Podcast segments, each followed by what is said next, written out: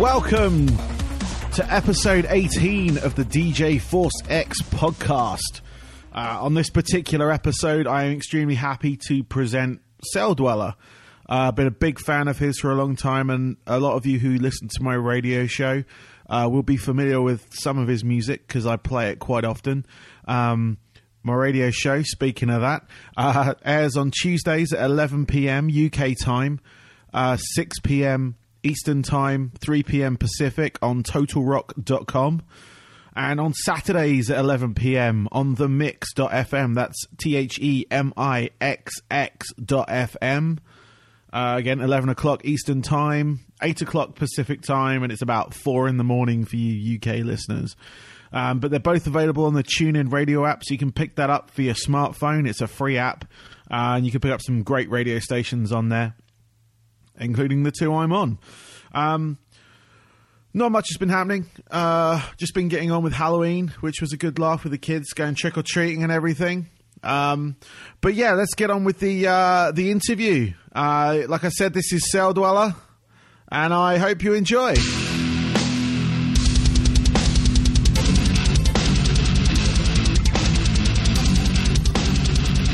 Welcome, everybody. I'm very excited to introduce my guest on this episode of the DJ Force X podcast. I have Clayton, also known as Celldweller. Welcome, sir. I feel welcome. Thanks for having me. Excellent. How are you today? Uh, good. Still alive. Excellent. Excellent. Cool.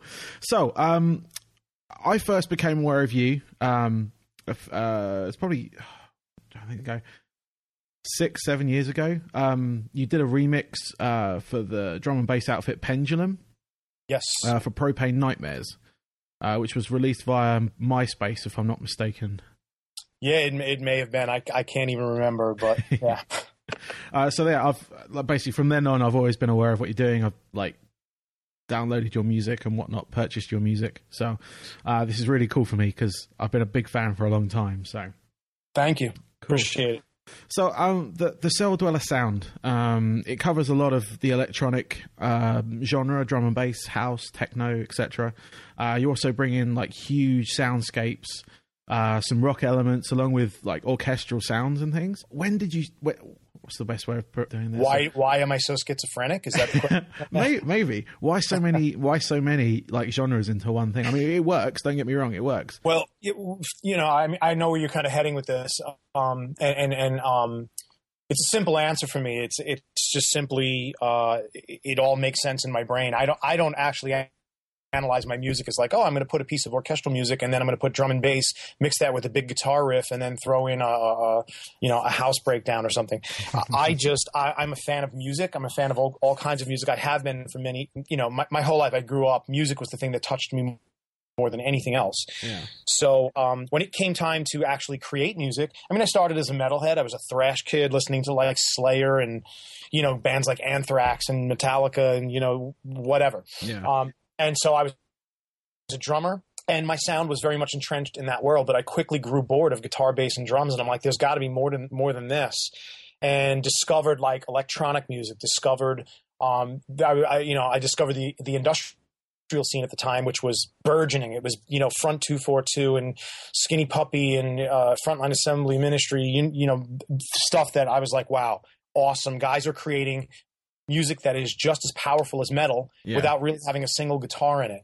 And I'm like, this is this is great. So I started combining those worlds, and that really, you know, that opened the door to my mind that I didn't have to just be a guitar, bass, and drum thing, you know. So I started programming, and, and the beauty of that too was I could do it completely by myself. I didn't need to be in a band. I didn't have to you know, ask somebody's permission for, hey, can, is this riff cool? Can we put this in the song? And here I was, the drummer. You're the last guy that anybody cares about. You're the guy who just just sit back there and shut up and play a beat. And I have always been more inclined to want to create. So, you know, I'd be in these bands and the guitar players would go out to smoke a cigarette or get a beer or whatever they were going to do, and I would pick up their instrument without having any idea what I was doing. And I basically started to teach myself how to play guitar. Okay. And so I started learning how to play many instruments. And when I discovered a sequencer I was like, I'm done with the band thing. I'm doing this by myself because I know I'm going to push myself harder than anybody's going to push me. And I get to do whatever I want. So I did. And, you know, anything I listened to, anything that had influenced me stylistically, it never it never didn't make sense to me. I mean, I, I've I've heard for decades now people kind of being like, "Wow, how do you blend all these styles?" And it's like, I I don't know. I, I it, it's not weird to me. To me, this is completely normal. It was it was more me figuring out how do I blend all this stuff and not make it sound like a complete mess.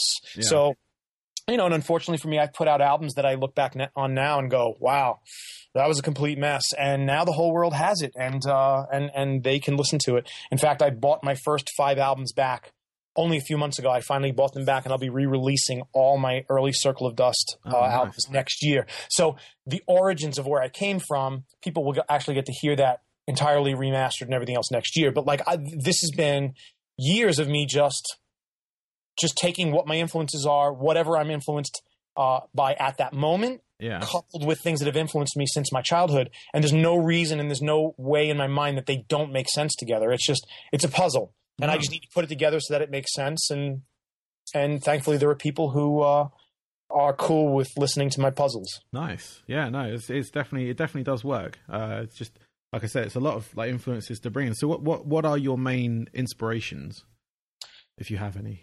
Uh, musically, Yeah, musically. Yeah, sorry.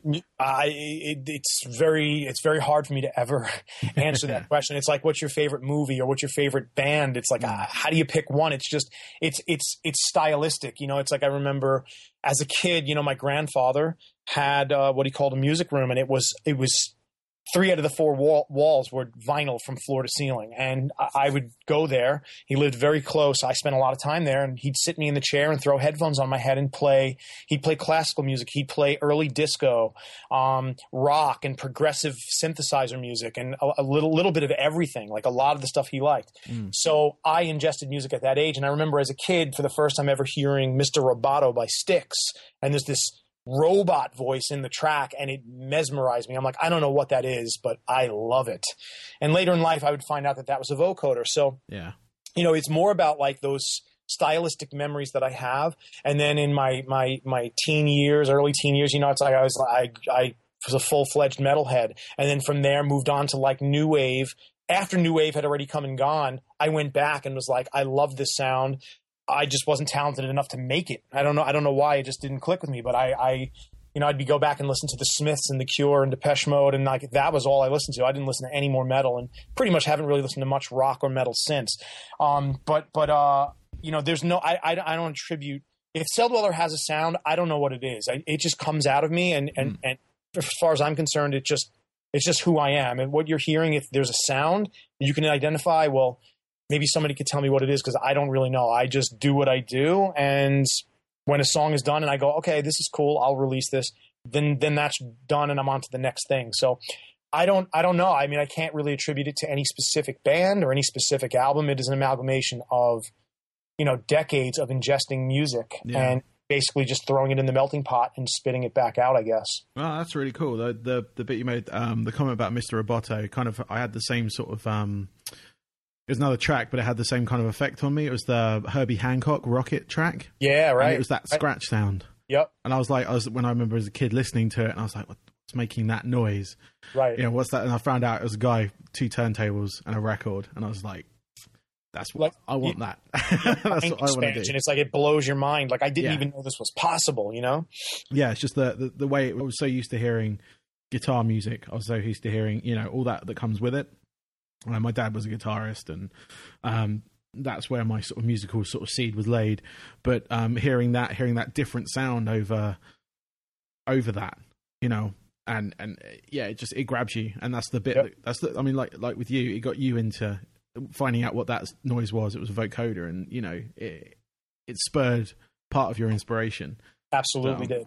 Yep. Like I say, just I was just sort of relating, and and yeah, and it's just that same the same effect happened to me with that particular track. So that's really cool. Um, so yeah, listeners to my radio show, um, away from this show, I, like I said, um, I've got a radio show that that plays out mainly um, sort of electro rock music.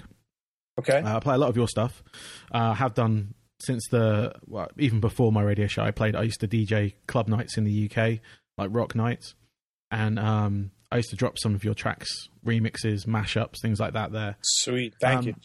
So yeah, I've, like I said, I've been I've been a fan for a long time on that front. Um, but yeah, like listeners to my show will be familiar hearing you um, tracks. Um, more recently, tracks like Heart On and Elysium, um, which are from your new album, End of an Empire. Yep. Um, just before we get into uh, the details about that, how, how many albums do you have now? Um, how long have you been going? Uh, yeah, like I, a while. I, don't, so I don't actually know. There's probably sites, there's probably websites that can tell you how many albums I have, but I, I don't, I don't know. I mean, really, if, if, if as far as I, as far as I know, uh, I have three main vocal albums where I'm going. This is my artist statement, which are my debut self-titled album, Wish Upon a Black Star, and now End of an Empire. Mhm. But I have a lot more content. I do a lot of instrumental stuff that that is specifically written for like film, TV, and video games, and it's, it's all over online and used by a lot of gamers. And we're seeing it cropping up in, in actually gaming tournaments and everything else. Um, so I have lots of albums of that kind of stuff. Um, I have uh, an instrumental series called Transmissions, which are basically they're musical studies with a lot of my hardware, my my modular synthesizers, and uh, a lot of analog gear. And it's really me just making things that I think sound cool. They're not really traditional Celldweller tracks, and I basically um, finish them top to bottom, almost all just analog, little processing in the box, and release them as transmissions. So I, I as far as albums and singles, I, I don't even know, but I mean, I'm sure that I have released um, hundreds of, of tracks under just Celldweller. That doesn't include the probably 100, 150 that I did before that, Yeah. before, before more than that. It's probably a few hundred.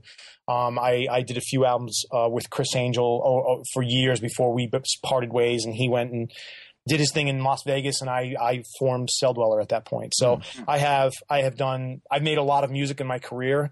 Um, I just I very rarely sit around and think about it. I'm always on to the next thing, so I, I can't remember exactly how much I've done. But it's, Yeah. it's a lot. It's a lot. No, it's, it kind of reminded me like some of because I looked at some of the releases you had like coming out. I didn't count them up. That's why I asked how many you had. But um, it kind of reminds me of um, Aphex Twin in when he used to release a couple of albums and he released like Analog Bubble Bath Right. Volume Love One. Two, Three, and things like that. Yeah. Yeah. Um, just the way that you've released stuff. Like um, I was also speaking to Brett Blue Stahli um, Mhm. a few weeks ago as well, and he, he has the same kind of um, release. Um, I can't remember what they're called though. Antisleep. That's it, antisleep. You know, those in between just bits that the process you just want to get out and, and, and have them out for people to use for various like media formats and things. So how how did that come? Because you run your own label, right? You have FiXT as yours. Correct. Yeah. So how how did that come about? Why did you want to set up your own label? I mean, you, you seem to have a lot of um, like you say, your your music's used in a lot of like like video game trailers, things like that. How how did that come about? Well, those are two two different questions, but I'll start with the right. FiXT. Sorry. FiXT question as far as the label. Um, why did I want to start my own label? I, I didn't. I didn't. I Okay. was just tired of getting bent over the couch on deals. I've signed so many bad record deals.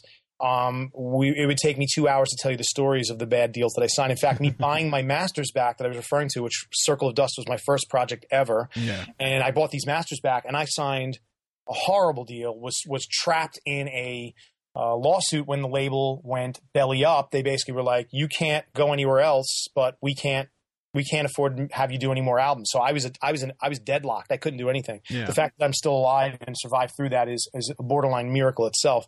So um, bad deal after bad deal, getting screwed. Um, you know, not really knowing what I was doing. I finally got to a point where I started doing things myself. I started figuring out how do I make merchandise myself? How do I record myself? I do I do all this kind of stuff. And over time, it started to make sense to me that like, okay, I built all of these things to uh, protect myself from signing bad deals because I basically created my own infrastructure and now I don't need anybody else. So um, that's when it started making sense. Like, I'm doing all this for me, and I built a small team around me. At that point, it was a very small team. I might have had one employee. James Rhodes was my first employee. He was probably the first, you know, he was the first full time employee I ever had. Yeah. Um, and he worked free for like two or three years just because he was, uh, you know, he came to me. He he wanted to do this. So really, the inception of FiXT as a label was based around the fact that I was an artist, had signed a lot of terrible deals, and I knew some other artists that didn't know what to do with. They could create the music, but they didn't know what to do beyond that. Namely, my brother, who is very talented, level, um, very talented, wrote great stuff, but he could he could finish an album, but he didn't know what to do with it. And I'm like, you know what? I'm doing all this for me as Celldweller. Why don't I bring him on and put him through the same channels? I'm opening these doors for Celldweller. I can then just put him through the same channels. Yeah. and really he he he didn't end up producing any more music beyond that at that point. But we started looking at okay, let's start signing some other bands, and and, and simultaneously as artists started signing to the label, the company started growing and expansion into like merchandising and uh, um, public relations, doing PR directly, and, and there there were many other things that that have grown. And and and you know the flagship artist that came out of that was Blue Stahli. It was Brett. I mean, he was kid who was working a full time job. I almost accidentally heard a demo from somebody, and I said, "Who is this?" And that led to a series of like conversations where he was like, I'd love to come out and be your assistant in the studio. And I was like, ah, I don't know. I don't need an assistant. but I finally reluctantly was like, all right, come out, let's talk. And then uh, he ended up leaving his family and friends in Arizona and just heading to the Midwest where he didn't know anybody to be my assistant. And very quickly, I realized this kid's too talented to be somebody's assistant. I'm going to teach him production and I'm going to basically oversee what he does. And here we are six or seven years later. And he, he I mean, he's, he's incredible. He's amazing. Yeah. So he's done some great things. So the paradigm for FiXT was to have artists follow in my footsteps in the sense that I've opened up these doors for myself. I've created the, the, the I've created the protocol and the structure to support an artist career. And then the rest is up to you. You've got to make good art. You've got to make good music, and we can kind of get it distributed. And and um, you know, it's it was inadvertent. It wasn't like something I just said, I'm going to start a label and make a lot of money because this isn't really about money. This is for me is about giving people fair deals, which I never got so, mm. you know, we are, as far as a label goes, um, man, we've talked to some artists and some of the deals they're signing really kind of like I have to scrape my jaw off the floor to think that there are artists in today's day and age that are still signing deals as bad as those. Yeah. So, we are very fair and we're very selective and we want to sign artists that are in the world uh, that we know and feel like um, we can take that to the next level. And I mean, we're courting, we're, we're probably six to eight artists right now. We're just kind of like seeing who's going to end up uh, panning out as far as the, the, the style and you know that you have many conversations but to get one to completion you know takes a while to get there so yeah we'll see how that works out but the label is growing um and and all in all you know really by by getting a lot of bad deals and being in a lot of situations that really would have sunk a lot of artists including me. If I was if I was smart, I would have quit, but I didn't. I, I was way too dumb. so I kept going, and then ended up creating a structure, a basically little cottage industry around me to support my own career, and then that ended up becoming FiXT, which ends up now supporting the, the careers of other artists as well. No, that's really cool because I, I, also spoke to um, one of your other artists as well, Richie Nix. Correct. Yeah. Yeah. Um, and he, he, yeah, again, his album's really good. Really like that that that rock rap crossover and electronic yeah. crossover. Yeah. Um, it's a really awesome sound. And it's uh, mentioned Blue Stahli, his new album as well, The Devil. Another, it's a great album. Um, again, these these artists that I've been playing regularly on my show, and it's um it's it's great to hear that sound come out because it wasn't as um like um it was quite hard to find artists yeah that had that sound unless I went back and went for the sort of industrial um, side of things. Um, obviously, in the UK, we had bands like Pitch Shifter. Yeah, um, yeah, I was a big Pitch Shifter fan for sure. Yeah. yeah. and a lot of the sort of like alternative dance, like the Prodigy, Chemical Brothers, things like that. Mm-hmm. We had those, but it wasn't like um, it wasn't a sound. I I th- I thought I think it still is a sound that can really grow in in the sort of mainstream area of the sort of alternative, you know, scene. Yeah, I think it um, will. I mean, it, it, by, by, default, the technology is finally going to permeates so much of our culture, which it already has, that it's not going to be weird to hear these sounds mixed together. I mean, it just for a long time, it was like you said, it was completely niche. You had to dig to find I couldn't find anybody else that was doing what I was doing. I didn't really care because yeah, um, yeah. I was just doing what I wanted to do. I wasn't really trying to define a genre by any means. Mm-hmm. But you know, like you brought up Pendulum, and these guys, you know, I was like listening to the, the, their first album, Bring Your Color. Mm-hmm. I was really, I thought I was like, wow, this is a good drum and bass record. And then one day I get hit up randomly, hey, we're we're fans. Like, would you be interested in doing a remix? And here's Pendulum hitting me up to do a remix. Yeah. So the first time I met Rob and Gareth, with like in Detroit, the first words out of their mouth was like, I, I you know, I said what's up, and Rob was like, "Hey, so are you are you Circle of Dust?" And like I I I I didn't even know what to say because I'm like, how do you even know what that is? um, which is my my first project I was discussing, which I'll be re-releasing next year, all the albums. But but he brings this up, and he's like, "Yeah, Gareth and I used to listen to you in high school, man. We we we loved that stuff." And I I, I was I was amazed, but it's because there's not there's not a lot of music like that. You've got to dig to find the few bands like Pitch Shifter was one of those bands that were mixing guitars and like electronics. And yeah. then Prong, I you know I've worked with Tommy from Prong, and he was one of the guys that was trying to do that. Um, got to a point and then he kind of went back to just doing straight up rock and roll but you know like there weren't many artists that were really pulling that off so i think we're going to see a lot more of that and i'll tell you for a fact that we are going to be directly involved in bringing that to the people that want it i mean we've already signed i will never be the same we've got voicians mm-hmm. um, seamless you know richie like you mentioned um, and there's a few other things a few other artists we are we are discussing right now as far as signing, which is really going to expand the sound of FiXT and really put us on the map as far as like this label gets this sound, and if that's what you want, this is where to get it. Awesome. That sounds good to me because I'm always looking for new music, especially in that that genre. Because, like I say, my radio show specializes in that, um, and like I'm now finding a lot of bands coming out now that have that sound um, with them. Bands like um, Palisades, uh, the Browning, um, Exotype, bands like that that just yeah. fuse yep. that that electronic sound with their with like hardcore, you know, sludge metal or whatever, you know. Yeah. And it is that real sort of marriage of sounds that um, I've always liked. It's always been something that has has been close to me. I've even tried to make it at one point with my band.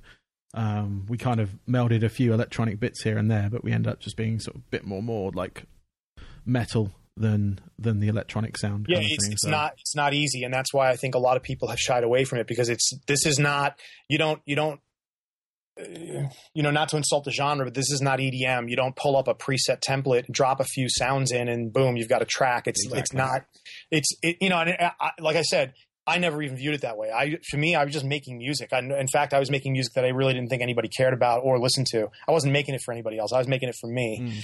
Mm. Um, it's kind of a challenge. So, so it, you know, you find that as technology advances, things are getting a little little easier, but there is still a little bit of a curve towards doing this. The thing is, you're just getting young producers getting in the game who are as dumb as I was when I started, and, and I mean that as a compliment. They, they they're not they're, they're not looking at it going, oh, well, you're not supposed to mix these styles. Or no, it's too difficult to mix these styles. They're just going, I like this sound and I like this sound. Let's just put them together. So they are, they have that sense of oblivion that I had where you just, you just do it. Yeah. You know, if you want to do it and you may, may, you may end up making some bad music. There's no question about it, but that doesn't stop you from trying and continuing and you will absolutely learn and grow and develop your own sound. Yeah. No, definitely. Definitely. I'm looking forward to hearing more. So it's always good. Um, so yeah, um, get to your re- your new release, End of an Empire, um, which is out on November sixth. November sixth. That was it. Um, so yeah, it's out on November sixth. Um, it's basically a combination. You were doing. Um, you've done four releases prior to this, kind of EP style, where it was a couple of original tracks and uh, remixes. Is that right? You had four chapters yeah, mm-hmm. the chapters are actually the songs from the album. So uh, yeah. it, instead of releasing, instead of making people wait two years or three years to finish an album, I finish two songs at a time mm-hmm. and release them in that order. And then at, at the end of the process, I release them in chapters, and usually there's a lot of bonus content. My previous album, Wish Upon a Black Star, had a lot of different type of bonus content. This album, the bonus content was remixes. I went to some guys I liked and like, hey, you guys want to do some remixes and get their take on it. Yeah. Um, and so really with a chapter, which is really based around two songs, you were still oftentimes getting over an hour of music. So, um, what, what the final album is now is more songs that no one's ever heard, plus the four chapters, which are, if you get the deluxe version of the album, which is coming up, it's five CDs worth of content. You've got remixes, instrumentals. I've also done these things called factions, which are derivative versions of the original songs. They're not remixes, they're completely re recorded versions. They're usually manipulated so much that you can't even really tell what the origin of the track is, but they're instrumental and they're meant more to be like my instrumental stuff that's used for film and television. It's very cinematic sounding, and I and, and, I went back to kind of like the noisy kind of industrial vibe on those things specifically because this album revolves around a post-apocalyptic wasteland mm-hmm. in the future. So sonically, I felt like that's that's kind of where this belonged. So there are really, although I'm talking about this being my new album, from me alone, you're really getting two full albums because the Factions alone as a separate album are 15 tracks. You know, they're 35 minutes worth of music just for Factions, Yeah. let alone, you know, six, over 60 minutes of music on the main album, plus the remixes and instrumentals and everything else. That's really cool because I, I noticed that looking at your store and with your other artists, you, you do release the instrumentals, um, Yeah. as as a separate album, which which is really cool because not well, Do, do you know why? I don't know. I was about to ask why. Um, I'll, I I'll, mean, I'll tell you exactly why. Because uh, early on, when I was broke and I released my first album, which was the self-titled Celldweller album, uh, I had burned out a couple of copies of the instrumentals to go to like people in the film TV industry to use for trailers. Mm. And one day, my manager at the time calls me and he's like, um, I just found a burned CD of the instrumentals uh, on eBay that eBay that just sold for over three hundred bucks. He's like, maybe we should just release these because uh, clearly people want them. yeah, So I never really thought that anybody would care about instrumentals, but that started becoming right from the beginning part of the protocol. It's like, okay, we release the instrumentals because now more than ever, I think people people love the lyrics, but there are definitely people who want to just like throw this on while they're gaming and they don't want the vocals kind of distract them or who knows what maybe they want to do karaoke. It doesn't matter to me. I put a lot of effort into sound design and mixing and a lot of times that gets covered up by vocals anyway. So I'm glad there are people who are hearing some of the hard work I'm doing that's kind of under the vocals that you don't get to hear otherwise. Ah, that's really cool. No, that's actually that's really cool. I didn't realize that was the reason. I thought it was purely for like the gaming, you know, TV movie industry type thing, just so you have them out there. But I didn't realize because one went for like three hundred dollars that um, Yeah, it, wa- it wasn't was- the money. It was just it was more about the demand. It was Yeah. like, well, people want this, and if they want this, I, I mean, I don't have a problem with them having. I mean, my in my opinion, I'll put it out, and if nobody buys it, nobody buys it. I don't care. I mean, whatever. Yeah. So I'll put it out there, and if you want it, get it. If you don't, don't. Yeah, because I remember the, the old days of when singles were released like properly. Um, they used to slap the instrumental on there and sometimes the a cappella as well, Right, especially right, on yeah. vinyl. I- which yep, I bought a lot of old CD singles that had that. Yeah. yeah. So no, that's really cool. So um, you briefly uh, touched on the story behind End of an Empire and you were talking about it just then. What what is the? You said it was set in a, a post. Um, was it post apocalyptic yeah. post apocalyptic. Um, So what's the what's the what's the? If you don't mind, you can do it briefly, but the, the story behind it. Well, I, I actually will save the story because you can read it for yourself. There's a 40 page comic book that is going to be telling a more expanded story that comes out with End of an Empire. Okay. So the, this is uh, all the artwork that you're seeing on the CDs. This is from my my artist in Ukraine. She's amazing, and uh, for months now, I've had her working on. Uh, a comic book, like you know, the story is conceived. There are characters on every single chapter. So when you looked at the album art for each chapter as it released was released over the last year, every chapter had imagery of a character, like some kind of alien or a, a, some kind of cyborg, a robotic kind of creature, um, and, and and these now all collide in this story that's coming up, uh, which will be available in a few weeks. Okay, cool. That sounds really cool. I do enjoy a good comic book, so yeah, I'll um I'll keep an eye out for that one. Great. Um, so do you plan to tour this album either as a sort of live band or DJ sort of tour with it? Well, it's it's no secret to anybody who has followed me for any any length of time that I, I really hate touring Okay. uh, passionately. Um, I really like being in my studio and producing. So I always say that yeah, I, I don't really like if I never had to tour again, I'd be a really happy guy.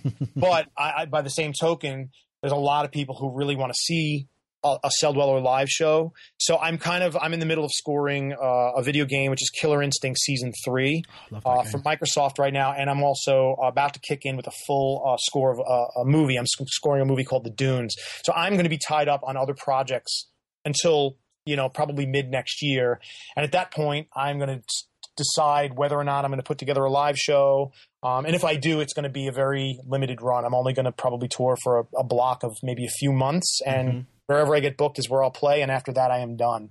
So, uh, I mean, again, I'm not making any promises, but that's probably the most uh, positively I've talked about the possibility of touring in the last five years. So you get the exclusive on the possibility of a tour. Awesome. Where That sounds Everybody really else good. has got a straight out no. fair enough. Fair enough.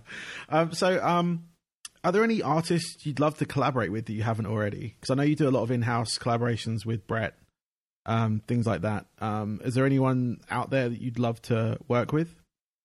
Uh yeah, I'm I'm I'm sure there's a list a half a mile long. Um, you know, you, you ask me right now, I'd be like, uh, uh I am, uh, you know, I am, I am, who am I? Uh, I am, am I, who am I? Like she's, she, I love her voice.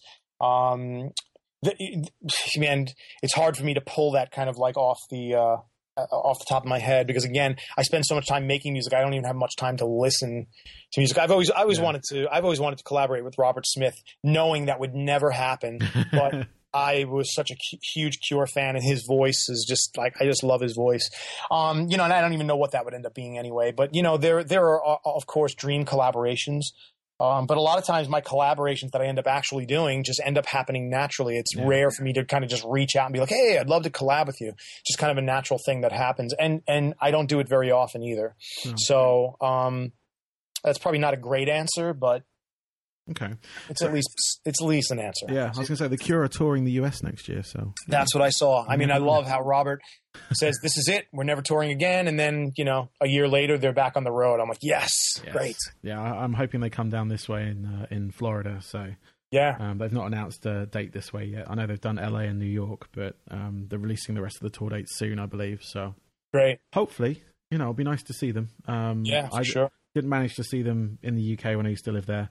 Um, my I know my sister did, but um, she's a bit older than me. But um, yeah, yeah, I've I've seen I've seen them in New York. I mean, I I grew up in New York, so I've seen I've been to Cure shows in New York. But okay. since I mean, you know, this is probably uh, around Wish or like you know sometime after Disintegration, yeah. and then after after really Disintegration, I kind of I kind of fell out of love with with where they were heading musically. So yeah, um, but it's really to me, it's more about the older stuff anyway. Yes, yeah, yeah. No, I agree. I agree. Um, so like you briefly touched on it, that you don't really have much time to listen to other music or artists. Is is there anything you are listening to at the moment in particular that you can pull out, or is there, it you just Listen, yeah, th- you know. there's lots, and I'm actually uh, I'm actually updating a Spotify playlist that people can subscribe to every week. Like if you go to the official Celldweller Spotify page, assuming you can get to Spotify, I have a playlist there that I update every Friday. It's called Spotify Friday. Okay, and uh, I put tracks in there that I'm listening to every every single week. So um, I'm looking right now because I can't remember. Um, oh yeah, I'm trying to actually look at my own Spotify Friday playlist. So I can tell you who, you know, this this week I put in a band called Daestro, uh, Stegosaurus Rex, and Motorad. So, so, before that was Kill the Noise, Anthrax, and Phantogram. Nice. And then before that was Richard Devine, Fluke, and the Crystal Method. I usually do three to four tracks a week. So yeah. I have um, uh, there's 171 songs in this playlist because I do it every week and I keep adding tracks. So if you're definitely interested in stuff that I like that has inspired me, like I, I really dig the new Refused album. I think that's really cool. Um, going back to bands that I used to listen to, like the New York hardcore scene, bands like the Crumbsuckers, and probably a lot of music that people have never heard of. Um, I dig the new Health album. I think that's really cool. Mm. Um, and you know, I I do have a Pitchshifter track in there, nice. ironically, and you know, Men Without Hats, Sisters of Mercy, Goldie. Oh, you know, Goldie. Drum, yeah, old I love Goldie. I love yeah, Goldie. I love Goldie as well. Yeah. So you know, there's there's stuff all the way from my roots all the way up to the stuff that I like now. Awesome. No, I'll, I'll definitely check that out. So, um, yeah. No, you said Goldie. I love. Not not many people, especially over here, have heard of him. Um, I know he's sort of been in and out of films as well, but his music. Yeah. I grew I grew up with that that um, Underworld, uh, the Chemical Brothers. Um, yeah. Oh man, big fan. I, I love yeah. Underworld. I love Chemical Brothers. Absolutely. Yeah, just all that kind of that UK electronic like dance music. Um, just just yeah, I, I, still listen to it now, and it's. It, I mean that that is that memories. Was, that was my biggest influence when I got heavily into electronic music. It was really everything coming from the UK. It was drum and bass. Um, it was trance and early psytrance, which was wasn't 100 percent UK, but like definitely like European. Um, Israel, there was a lot of uh, psytrance coming out of Israel as well. Mm. Brazil, but but you know, um, man, a lot a lot of my influences and a lot of the sound that I love, the people who I felt were taking the more musical risks were the people in the UK, the people in Europe, like that. To, like I was like, okay, these people understand that you don't have to have these boundaries. That you know, I've tried. I mean, I, I, was on labels that they try to take me to American radio, and the labels would tell me, and the American the, the radio DJs would say, "Yeah, um, we'd love to play your music. We love it, but in order to get it on the the airwaves, you need to basically copy like a Korn song or a Limp Bizkit song, right? Something that sounds kind of like them." Yeah that'll get you on the radio. And I just kind of like laughed and picked up my stuff and walked out of their office. I, I no thanks. That's Yeah. not that's not who I am, and I not not not who I'll ever be. So Yeah, no, because we definitely we had more of an outlet for the electronic sound over in the UK with with Europe as well. Um, having a lot of DJs as well helps um, into that music because it, Oh, yeah. it grew over there, there and like um, Spain, Ibiza, um, France, all that that area was just Mhm. like it still is now like the place to go for dance music as a whole. Um, I know the US is now catching up, which is nice. Uh, you got like Miami, which seems to be the sort of like yeah, electronic mu- music hub for the US at the moment. yeah, Um, a lot of a lot of uh, the the new acts or new DJs that go through seem to come there. Uh, I've had a few come through Tampa here, um, which is kind of nice to see. Um, but it is still it, it's gonna. I think it's gonna take a little bit more to break the US. Um, Korn almost did it with their dubstep crossover, um, and a lot of these bands that are now like melding the sounds. Um, I th- I feel they'll do well because they're getting a lot of attention. You've got bands coming from the UK like Enter Shikari, yeah, right. um, and then we've got, like I said, we've got a couple of bands here that I've already mentioned. Um, so yeah, I mean, hopefully now the, the, the radio stations will go, okay, we can now do this and actually hear stuff on the. Well, the, the beauty is that radio is becoming less and less relevant. I mean, it's cool because they can reach people, but really, the generation that's coming up now, I see it with my own two eyes. They, they, mm-hmm. they're finding their own content, and it's passed around word of mouth more than it is discovered on the radio. They're just kind of going, "I like this band. Check this out. Here's a link. Boom, right to a YouTube channel, right to a YouTube track, whatever."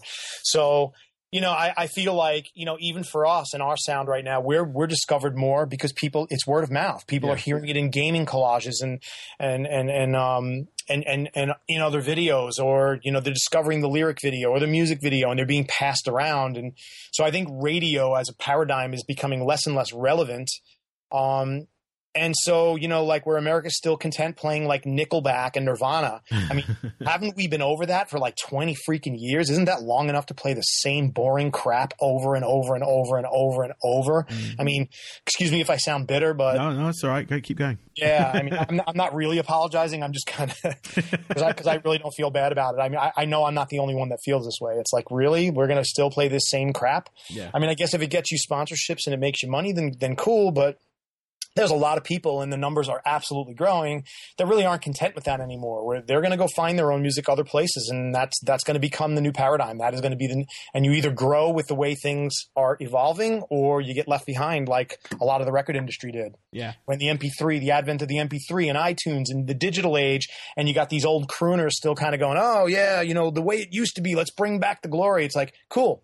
That makes you feel better, but nothing's going to change, bro. So No. sorry. No, exactly that. You're going to wake up one day and be completely broken without a job if you don't conform. Yeah, even even with like exclusive track plays and stuff, I found that instantly as soon as it's done, it's up online.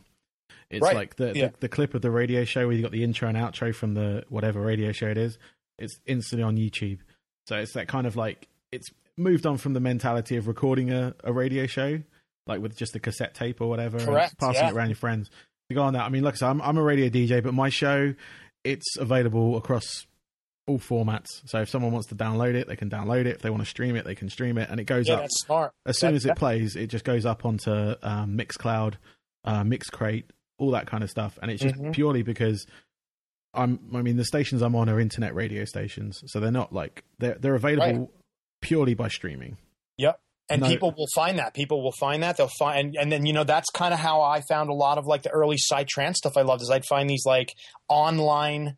Uh, I forgot what it was called. It was like an MP3, like it was basically like radio. Mm. Um, that it was like radio. Anybody could create a radio station. I would just go tune in and live stream guys that were basically doing internet radio shows of this kind of music, and that's where I discovered a lot of the stuff that I loved. Was was be through that. Yeah. So radio as a format, it's commercial radio that just won't conform. But like radio, like people bringing music to the masses, if it's what they like, they're they're going to find it for sure, and they're going to spread the word. It's just you know, it's kind of like television. Look at what's going on with TV. Yeah, no, I mean, it's right. changing. It's becoming a la carte. You pick what you want versus a big cable company saying, "This is what we think you should watch." People are going, "Well, you know what? I'm not. I don't want to pay for that. I just want to pay for the stuff I want." So people will go find the content they actually want and are moved by. Yes, yeah, and until like I'd say until Cars I know cars are having Wi-Fi in them now, so Yeah. it's getting Yep. there to have that content on demand for you. So as soon as that's like more viable, you know, more you know, least expensive for people and things like that, like internet Yeah. has become, Yep. um, then that that will be the death of conventional radio as we know it. I feel so because, like you said, people are picking their own content. You got things like Apple Music, Spotify, um, uh, a bunch of other sort of like on-demand services where you can, like you're doing with um, Spotify, you're creating your own playlist for people to listen to. Yeah. you know, and people are going to go to that because if they're a fan of you, they're going to go to those those sites and they're going to listen to that music. And, that, and that's a way of spreading new and potentially old music for new ears. You know, and that that's how the kids are going to find out because they're not going to try and tune in a radio to find out. You know, Well, they're only they're only going to hear the same five songs over and over and over and That's- over. It's, that's it's Miley. Cyrus and uh, whatever uh, Taylor Swift or whatever her name is. Yeah. Yeah. So like, I mean, who who who cares? I mean, it's like that will work, I'm sure, for for a while, but yeah, it. I think this is this is this has been the the new way. This is this is where things are heading, where people are just gonna they're gonna find the content they want, and thank God it levels the playing field because then it puts it puts bands and, and musicians like me on the same level, the same playing field as as as an ar- artist that's getting millions of dollars from their record label and promotion and tour support and everything else, which we don't have. You know what I mean? So, Yeah. um, and you know, however it pans out, it pans out. But I mean, the people are going to decide. yeah, The big the, the big wigs aren't going to decide for the masses. The masses are going to decide for the pe- for for the for the for the small collective. Yeah, and I'm I'm hoping new bands realize what you just said as well that that this is putting them on a level playing field with those other artists that are making you know their money from it, but it's giving them that chance. Whereas a lot of people are they're still we're in that transition phase where Mhm. you know they they lament the fact that people are downloading stuff you know for free or not you know and you get people who lament the audio quality of an MP3. But at the same time, if a band realizes that the fact they're on the same playing field as as whatever you know, say Metallica release next, Taylor Swift release next, whatever genre they are, that they do have that chance still. There may not be that instant, you know, getting a record label the old style way, Right. but if like you know, like yourselves, you monetize what you your content. Um, so if you are in it as a business, um, or you know, to make money, make a future for it, um, then you've got to educate yourselves in the way of you know monetizing. Say YouTube, it's relatively straightforward. Yep. You know, you just turn the account on to monetize, and then every stream you get, you know, it's a fraction of a penny, but it's better. it, it adds up and it's a little from here and a little from there but this is that that is the that's the new way i mean this is the, this is really how my how how FiXT was built the whole label was built on that on that idea it's like stream from here stream i mean it, it, the, income does not come from one place like it used to it's Mhm. it's it's an amalgamation of many different places including youtube including spotify including apple music it's it's it's all of that plus merchandise, plus touring, whatever it is, it all adds up. Film and TV uh, licensing, video game licensing, it's Yeah. all of that stuff added up, and that's how you. You know, it, the ultimate objective here is to be to be an artist, like do what you want to do and make a living, and that's really, you know, Brett is the Brett Blue Stahli is is the shining flagship example of that, where he was working a day job, but he really wanted to make music, and I was like, this kid is talented. He and I basically took him out to lunch one day while he was here, trying to do his thing Mhm. and then hustling coffee to make just make enough money to pay his bills. And I took him out to lunch and I was I said, You are quitting your job. I'm gonna start advancing you money so that you can just do nothing but write music until you can make enough money on your own that you're flying on your own. And that's exactly how it happened. And, you know, I th- I mean he he'll tell you that it probably brought him to almost tears because it was like the idea there's a lot of people out there that have a dream to do this, but the idea of how to pull it off and the idea that they can actually do this full time and this be their living is is really foreign. It's it's very difficult to make money Yeah. um, making music. It's it's it's there's a lot of noise. There's a lot of people. Like great, so we have the internet. You can you can release a track tomorrow. You know, just make it tonight and that's out tomorrow. But if nobody knows who you are, you, not one person's going to download it. So that's only half the battle is getting the music out there. It's Yeah. then promotion and everything else. So you know, the idea that you can turn um, your dream of making music full time and being an artist full time into a reality uh, is you know it's it's it's definitely work, and you have to use all the tools available to you, including Spotify and YouTube and Yeah. Apple Music and everything else. I mean, that's just part of the game. Yeah, yeah, and it's all avenues of, of, of you know exposure. So Yep. you know you have to embrace it, otherwise you'll get left behind. I feel um, Yeah. for a lot of them you'll be just put catching up for the rest of the time. Um, if you look at some obviously the, the YouTube like video makers, they're always releasing content. If you're regular with your content, the more people that are gonna tune in. Yeah, You know, so, like yourself, you've been you released your Age of um, End of an Empire, sorry, um, in four chapters as you were finishing them. You know, and it keeps that content running. You know, it was every two, three months. Every three months Every on three dot. months? Yep. Yep. Yeah. So, and you kept it regular. Now you've got the full album out, and that's the fruition of all that work. Correct. And, and then Uh, you just keep going after that. You let the promotion run for this for a bit, and then you go for the next one. Like you said, you've got uh, was it um, a movie score coming out. mhm. Um, you're doing Killer Instinct 3 as well, um, which I, I love that game. So it's a good cool. game. So, um, yeah, you just got to keep going. People got, to, like, you know, I know studio time for a lot of people is still costing them, but just educate yourself on, on some of the recording processes. You know, there's there's plenty of free audio recording services. May not be, you know, great, but they're a great place to start. yeah. Oh, and Oh yeah. and then you go from there. It's just it, it's just that education why you and, can. and, and there's YouTube. I mean, you Yeah. can. I when I was when I learned when I learned production or learned how I could even produce. I I a didn't have much gear at all. I had a four track and a sampler. Um, and a Mac Classic, which had two megabytes of RAM or, or one megabyte of RAM and a 40 megabyte hard drive. I mean, that was the technology back then, so Yeah. it's, it doesn't matter. But I didn't have much gear and I did not have YouTube. In fact, I didn't even have the internet. That didn't exist. So not not to the masses it didn't. So there was no way for me to watch a tutorial on how to compress a kick drum. I didn't even know what a compressor was. My first 3 albums, I didn't even know what a compressor was. I got my vocals loud enough in the mix and to stay there by distorting them. That's the only way I knew how to get them loud and proud and stay in the mix.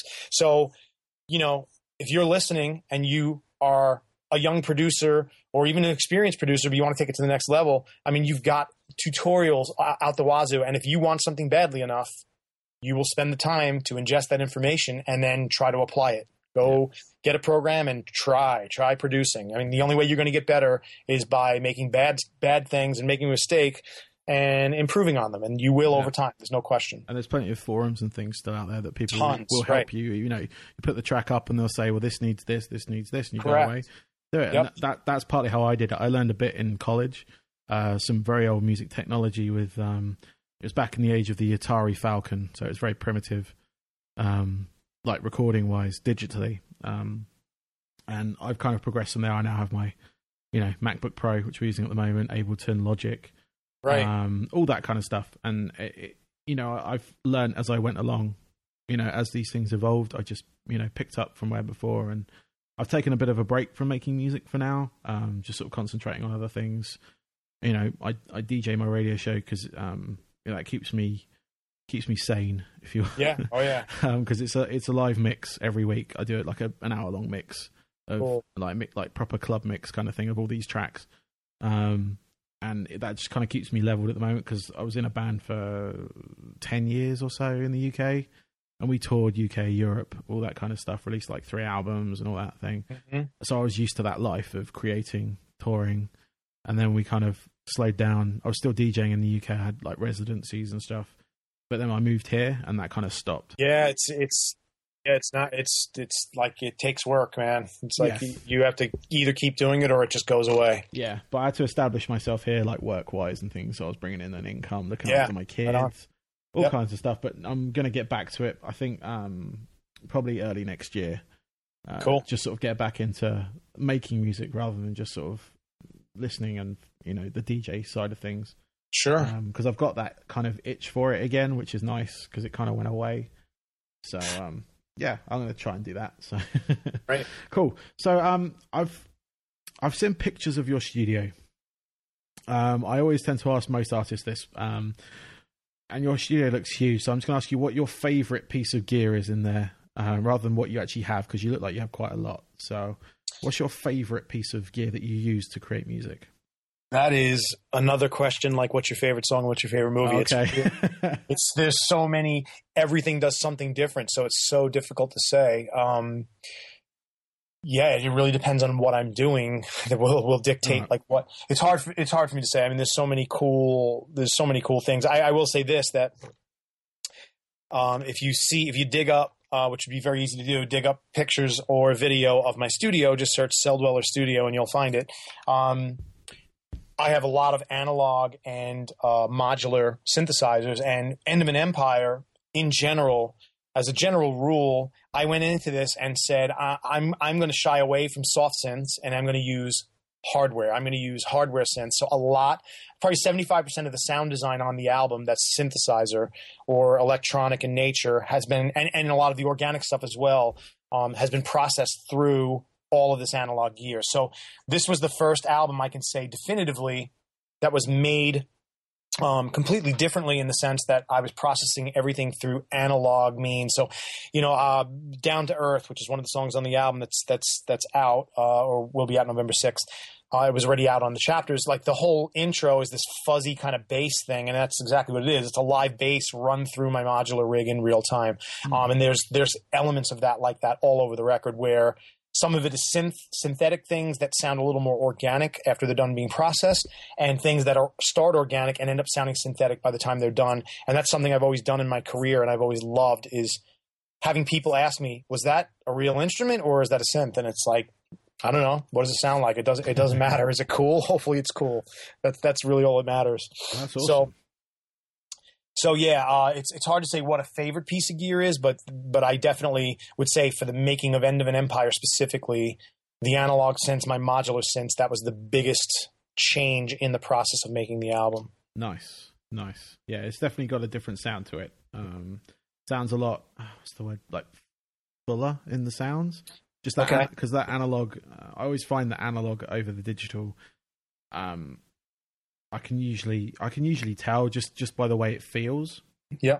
Um, but yeah, there was a definite change uh, in some of the sounds that I've heard. So that's really cool to know that it was an analog. Yeah. You know, predominantly an analog album, which is really yeah, cool. It, it, yep, absolutely was. Cool. So, um, okay, finally, uh, what are your hobbies away from music? What do you do to unwind? What do you do to get away from the noises um, in the um, studio? I kind I kind of never do, and that's the the thing about loving what you do for a living is I'm I'm not even working a job. I don't even look at what I do as a job I, because I love what I do. But you know, I do have to take a break once in a while to sleep, which you know I don't do much of, but I try. um, but you know, watching movies, which really a lot of times is just an extension of what I do because I'm generally analyzing the score, or I'm listening to the sound design, or I'm thinking about script ideas, or um, you know, c- kind of story ideas. Um, but you know, I'll do that every once in a while, kind of take a break. Um, I'd love to say that I go mountain climbing, climbing and paragliding, and but I really just don't take much time at all. I mean, I will easily go a week without really venturing out of the studio. Like I barely, I barely leave this room um, because this is where I love to be the most. So um, I don't really take a lot of times. I don't take deliberate vacations. Haven't in many many years. Um, unless I unless I was conned into taking one, it was never really. Uh, I'm not I'm not the guy that goes once a year. I'm going to stop and take a week off and go hang out on a beach. That's just totally not me. I would love to. I would just stay here and and, and create. So I don't have many um, many other hobbies uh, outside of. If, if if if I look at doing something outside of music, it's it's just pulling up a patch on my modular synth that I don't have to do. Like I'm not making it for any reason. I'm just doing it because it's fun. Yeah. I'll generally do that in lieu of watching a TV show or something where people wind down and, you know, sit on the couch and watch a TV show. I'll wind down by throwing a patch up and just making a cool sound. And sometimes I'll record them and other times I'll just go, eh, and I'll just shut the lights off and, and leave. Yeah. So yeah, that's it. It's it's okay. a pretty boring. It's a pretty boring life, really, when you think about if you compare your life to people doing, you know, going on great adventures and seeing the world. It's like I am very content being right here creating, and and I would guess most of my fans are because the more I can give them, probably the more happy they are. So yeah, you never know. I mean, they could those people that go out adventuring could be listening to you while they're doing it. So that's very that's very. Know, I'd love to be the soundtrack for their adventure. Yeah, exactly. So that's that's really cool. I mean, I know a lot of uh, musicians that are like that. So you know, it's quite a quite a you know, say a normal thing for a lot of people who are passionate about doing something like this. And like you say, you don't see it as a job. You just right. just enjoying what you're doing, which is which is w- what it should be. You know, in life, that's what that's what work should be. It should be something you're passionate about, something that you you believe and enjoy doing you know. Yep. So I can't help it, man. This is what I this is what I was built to do. So that's what I'm doing. That's awesome.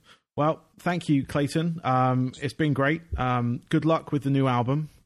Thank you. Um, thank you for your time as well, because I know I'm taking away from your studio time right now. So That's all right.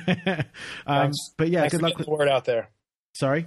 Thanks for getting the word out there. Yeah, no problem at all. You keep making that music, I'll keep playing it. So um, Sounds great, man. so yeah, check out um, celldweller.com. Is that a good place for everyone to go? Sure. Just to check out. You got all your social media links there and everything, Yes. uh, sound links, all that kind of stuff. So yeah, cool. Well, thank you again, Clayton, and uh, you have a good rest of your day. yep. You too. Thanks for having me. Thank you, man. See you. Bye bye. And there we have it. We are at the end of another podcast. I'll have a couple coming up soon, just lining up some interviews, so there might be a couple of weeks in between, but I hope you don't mind. But thank you to all my new followers, um, new subscribers, and new listeners. We hit a record high over the past couple of podcasts, and um, it's looking good. Um, I could do with a few more reviews and some rating if any of you are still listening at this point. Um, just you know they haven't switched off yet since after hearing the interview and this post bit here, but yeah, if you can go onto iTunes, search the DJ Force X podcast, leave us a review. You know, one star, five stars, a couple of words as well of encouragement or constructive, uh, constructive whatever you want, criticism, if you will. Um, but yeah, no, I just rate and review, rate and review, good, bad, ugly. I don't care. Uh, I just want to see that people are listening. It's a, it's a good way of proving that people are listening. Apart from the statistics I get, because I said there's quite a few of you, so hopefully um, we can get some of you to just just type in a couple of kind words, hit the stars. Uh, you can do the same on Stitcher as well, because that helps out any um, Android users, like or indicate any Android users my end, because iTunes is generally iOS. So you can get it on your PC, you can get it on your laptops, but uh, when it comes to the phones, when people are out and about, it's usually just the iPhone on that front. But um, yeah, if you can, if you can just hit up reviews, that would be awesome. Uh, I'd really appreciate it, and uh, I'm going to keep an eye on it, and I might even give you a shout out. You know, good, bad. I might even read them out to you. Um, give you a little bit of a, bit of a bit of a response on there. But yeah, anyway, um, yeah, thank you for tuning in. Uh, don't forget to check out my radio shows on Tuesdays and Saturdays. Uh, I also have them uh, uploaded to Mixcloud. That's mixcloud.com forward slash DJ Force X. Uh, if you go to my social media feeds, I'm on Twitter at DJ Force X. I'm on Facebook slash DJ Force X. Uh, it's a pretty unique name on that front, so most of my social media and web presence is uh, pretty obvious. So yeah, check it out. DJForceX.com has links to everything. That's just about to get updated as well because I've got some fantastic new artwork from Stu Phillips, who I will be having on uh, on the show soon, uh, and his um, his uh, artistic page, uh, the Kikoa. Um, yeah, he did me some uh, artwork for my radio show, so go check it out. Uh, hit him up with a like on Facebook as well. That would be fantastic. But I'll be having him on the show soon just to discuss, you know, artwork because he does a lot of like um, drawing events in the UK. Uh, he's also going into the uh, convention scene as well, which would be fantastic. But I've also got a couple of bands coming up as well. Uh, I won't name names just yet because they're not 100% in the can, but uh, we'll get them done. I hope you enjoyed Celldweller. I hope you enjoyed the past couple of ones. Um, I know I did. Uh, it's been a really good run of shows recently, so um, just getting into the regularity of it and hopefully keep going. But I need your support. I'm not looking. I'm not going to be looking to sell anything.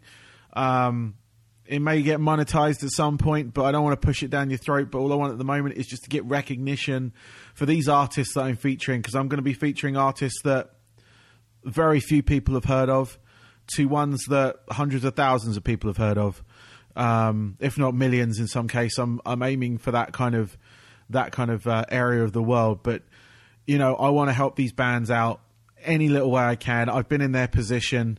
I've been in that in that area of of people wanting people to support us. Um, I want to do the same with this, and I want to give the bands the exposure they deserve. They go through. They do a lot of work uh, into the art they, they they create and perform and I want that to get recognised. Um, and with a lot of these artists, it's being recognised, but I just want to get them that little bit further, give them that little helping hand. Want you know, just just to help them out Because, like I said, it's going to be some weeks it's going to be bands that a lot of people know. Other weeks it's going to be new bands or bands that, um, you know, not a lot of people outside their sort of like area, their local area, if you will, uh, know about them. But given that exposure of someone from, you know, I got I got listeners obviously in the UK because that's where I'm from. I know some people, my friends there, listening and everything. Um, I got new friends here that are listening as well in, in in the US, and you know, if they tell friends, they tell friends about it, they tell friends, they pass on, you know, the band names. That's awesome. That's what I want. That's what I want to happen. I want I want to I want to support these artists in what they do. And if you know anyone, anyone listening, want to come on this show, drop me an email, info at djforcex.com. Easy as that. Drop me an email, say you're interested, and we can sort out a time. I've got a schedule open with various times and dates, and we can do it via Skype. Like most of these are all done by Skype. If you're local to me, we can try and sort out some kind of face to face. But yeah, just just drop me an email. Let me know what you do, what your what you know what you do. to put it to put it easy enough. Um, yeah, and we'll we'll be in touch and we'll sort something out. But yeah, I've got I've got a couple of bands coming up, some new bands, some bands have been around for a while. Um, and I've got some artists as well, and I'm looking to get some, um, you know, just performers, stand-up comedians, you know, people who used to work in the industry, just to get their perspective on how things are going and where they see things and what they're doing now, and just things like that. Just trying to get that, you know, get that exposure to them if they want it, or just have an interesting conversation where maybe someone listening could learn, you know, a little bit more about the industry, or even you know, not just the music industry, but the gaming industry, the the the you know the performing side, performing arts and things like that. Because I've got plenty of background in various roles in in from from performing in a band to acting to um, setting up a stage show to the lighting, the sound, all that kind of stuff. My background is is I've been on TV. You know, as a kid, I was on some of the biggest TV shows in England, and and I've been in like films, extras in films, and things like that. So it, I have that experience and I have that exposure to that area of the world where I want to pass on. If I can be helpful to anyone, give advice to anyone, you know, um, just getting people to talk. I love people that talk. If they want to talk, like Celldweller, just you know, he drove that conversation. I had I had questions, I had ideas about how I wanted it to go, and it went beyond that. Same with Brett Blue. Same with um, Black Lodge um, and uh, Rich Ward as well, just to name a few that I've interviewed. Those interviews I had like just bullet points, and it just went off in a totally different direction. You know, I brought it back in occasionally to my sort of track to to get the bits of the points of view that I wanted. You know, you know the bits that I thought might help. But I just want people who can talk, who who who who love to talk. And I know I've been rambling on, and I'm going to let you go now with just with one other thing. Go to djforcex.com click on the links, go listen to my radio shows. There's over a hundred of them on Mixcloud. Download previous episodes of the uh, of the podcast. There's now what are we on episode 18 now. So there's 17 others, including like Andrew WK, the guys from Seething Akira, Cypher16, who've just released a new album. You know, amazing artists, working hard, producing fantastic sounds the way they do and I just want to give them exposure. So go back, listen to a few, listen to them all. Some of them aren't as long as that. You know, some are 20 minutes long, some are like an hour and 20 minutes long. So, you know, stick them in your phone when you go out on a road trip. You know, it breaks up the music. Just have someone chatting for a little while. You know, stuff like that. Anyway, anyway, anyway, I told you I was going to let you go. So I'm, I'm just rambling now. And I'm going to let you go. So, till next time, this is DJ Force X out.